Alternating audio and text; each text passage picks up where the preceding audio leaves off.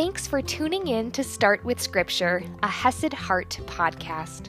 I'm your host, Audrey Grove, here to bring you scripture reading and application that can fit into your morning routine and your busy schedule. Learn more at HesedHeart.com.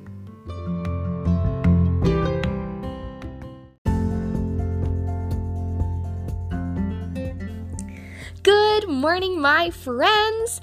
Isn't it so cool who we are in Christ? In that the Bible just reminds us over and over of God's love for us.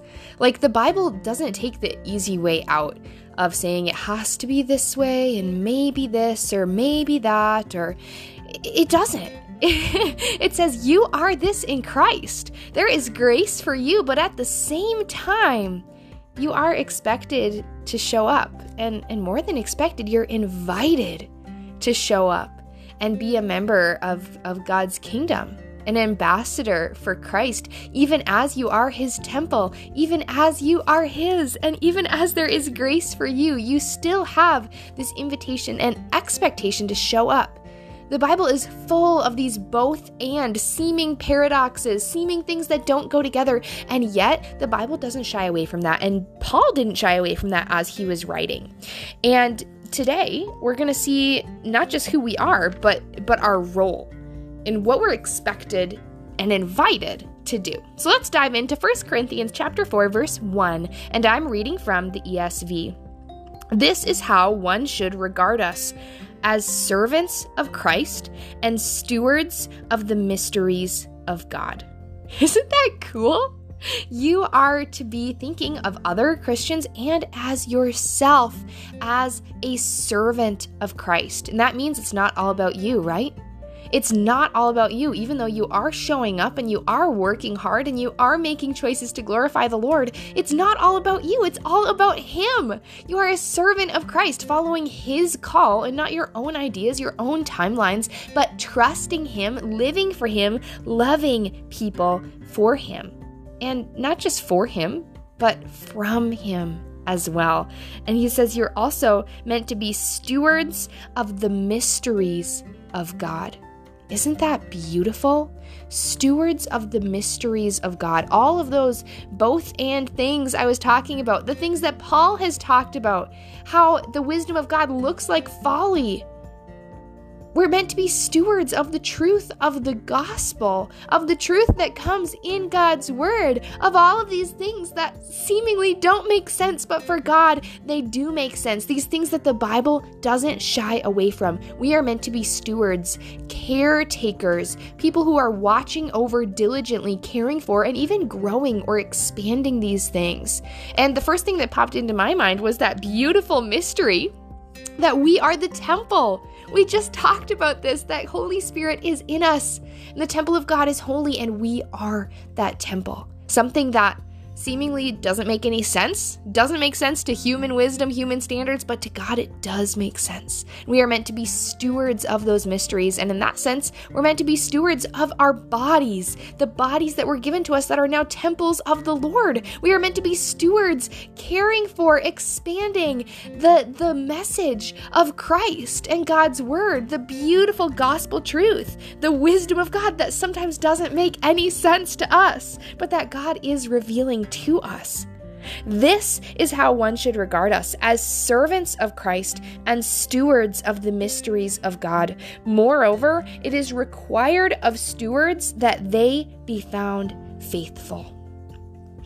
Stewards, people who are, are hired to watch over something, are expected to be faithful in caring for and watching over that thing. I think of it as like you ask someone to watch your pets or your plants while you're gone, right? Or for some of you, watching your kids, for even babysitting.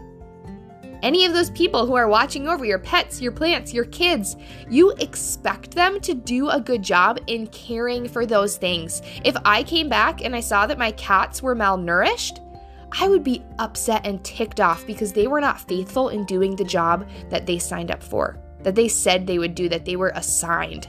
Same thing if you came back and you found your kids were injured or a complete mess or something was wrong.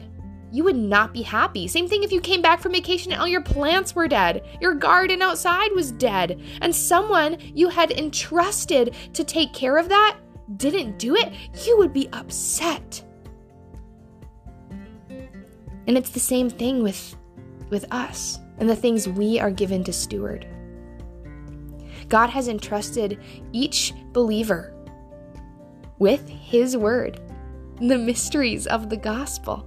He has entrusted each believer with a body, a mind, and a heart to care for. He has entrusted each believer with specific and unique gifts and talents and callings on their life. And so, yes, we are called to be faithful stewards. Thinking of the parable, right? Where where the servants, some of them go and they they bring it out and they come back with double and God said, or the, the person in the parable who is meant to be God said, Well done, good and faithful servant. But the servant who just buried it in the ground, God was not happy with him because he wasn't a faithful steward. God has given you all of these beautiful things that you may serve Him with them, that you may care for them. And while there is grace when we mess up, while it's not all about us, we are still tasked with that duty, both and. So let me ask you what things in your life has God given you to steward, to care for, to grow and help flourish? And how well are you stewarding those things? How well are you caring for those things? Like I said before, it might be the truth of the gospel how well are you stewarding that truth that was entrusted to you? How well are you learning and diving in and absorbing and processing and sharing? Maybe it is your body, the temple of God. How well are you caring for your body? With fueling it, strengthening it, keeping yourself mobile and energized. How well are you caring for for the other beings in your life, whether it be plants, or cats, or dogs, or animals, or kids. And how well are you stewarding the gifts that God has placed in you that make you unique, that make you special, that He gave to you? Are you hiding them away? Or are you using them? Just like with the word, are you hiding the word away? Putting a light under a bushel? Or are you sharing it and letting it shine? And again, this is not meant to guilt. This is not meant to add shame because there is grace when things aren't going so well, when you aren't being a good steward. Here and now, there is grace, but it's also time to stand up and be faithful to what God has called you to. Both and grace and action. so, how are you stewarding and how do you want to steward better? I'd invite you to bring that to God.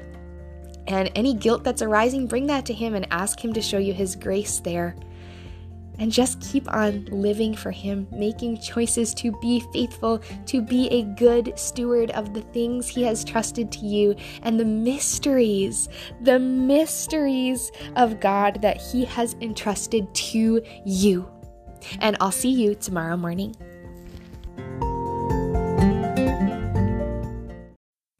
Can you do me a favor? If you enjoyed this episode, can you click that share button and send it over to a friend? Because God's word we know is living and active. And if this podcast stood out to you, if it was valuable to you, then share that value with someone else. Bring someone else into this world so that they can also enjoy this podcast and start their day off right with God's word and focusing on Christ. So hit that share button, send it to a friend. Thank you in advance.